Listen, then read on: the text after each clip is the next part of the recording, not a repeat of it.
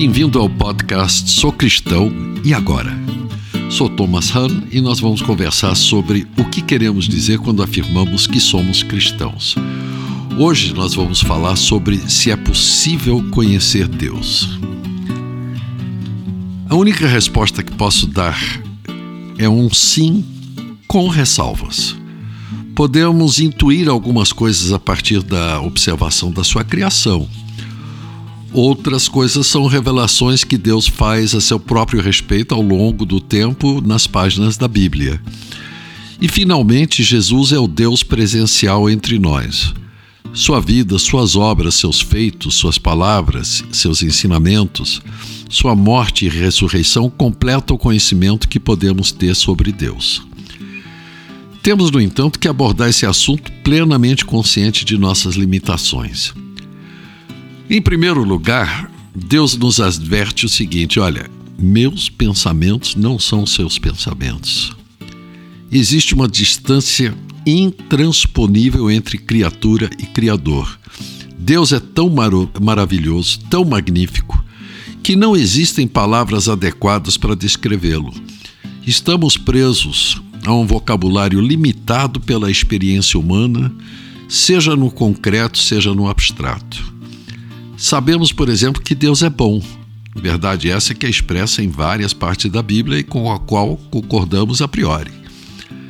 No entanto, deixamos de compreender a bondade de Deus quando morre uma pessoa querida, quando uma doença grave nos encaminha para a morte, quando vivemos a miséria, a opressão ou a guerra.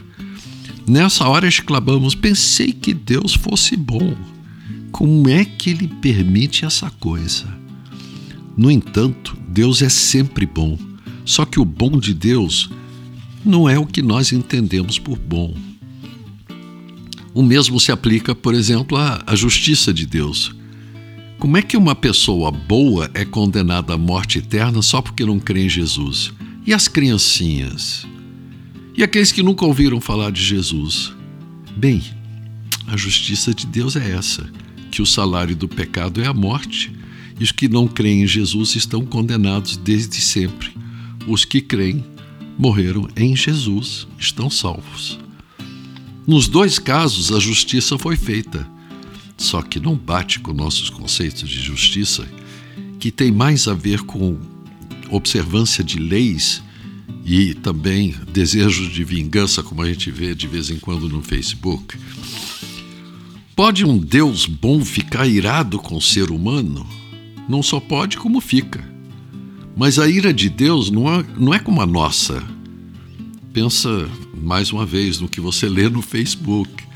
É a justiça de Deus em ação. Ira é a justiça de Deus em ação. Pense nisso. Podemos entender essas observações para outros atributos de Deus, mas seria cansativo. Deus é criador e mantenedor de tudo que existe. Ele tudo pode, ele tudo sabe. Ele não se confunde com sua criação. Não, não, não. Aquela linda árvore não é Deus, mas está presente em toda a sua criação. Ele é santo, mas não podemos imaginar sua santidade de tão pura que ela é. E finalmente a graça de Deus revelada em Cristo, um Deus que se expõe ao pecado e à morte por amor de criaturas que se rebelaram contra ele, é simplesmente incrível. Não dá para acreditar. Como também não dá para acreditar que esse mesmo Deus, com tudo que Ele é, deseja ter um relacionamento conosco, com suas criaturas. No entanto, assim é. A complicação final é esta aí. Quando eu estou irado, eu estou totalmente irado. Quando eu estou criativo, eu estou criativo. Mas Deus não funciona assim. Não pode ser fatiado como um salame.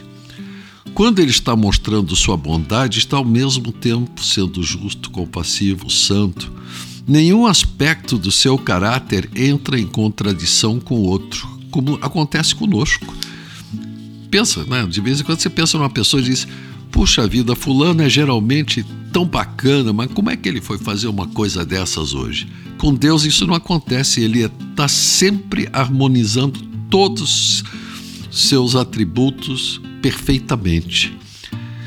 Temos que ter isso em mente à medida que lemos a Bíblia. Esta é de forma muito abreviada e superficial o nosso Deus, único digno de adoração por nós, que fomos por Ele criados exatamente para adorá-lo. Hoje falamos sobre se é possível conhecer Deus. E aí, gostou do nosso podcast? Se quiser ouvir mais, acesse www.ibgranjaviana.com.br. Um abraço.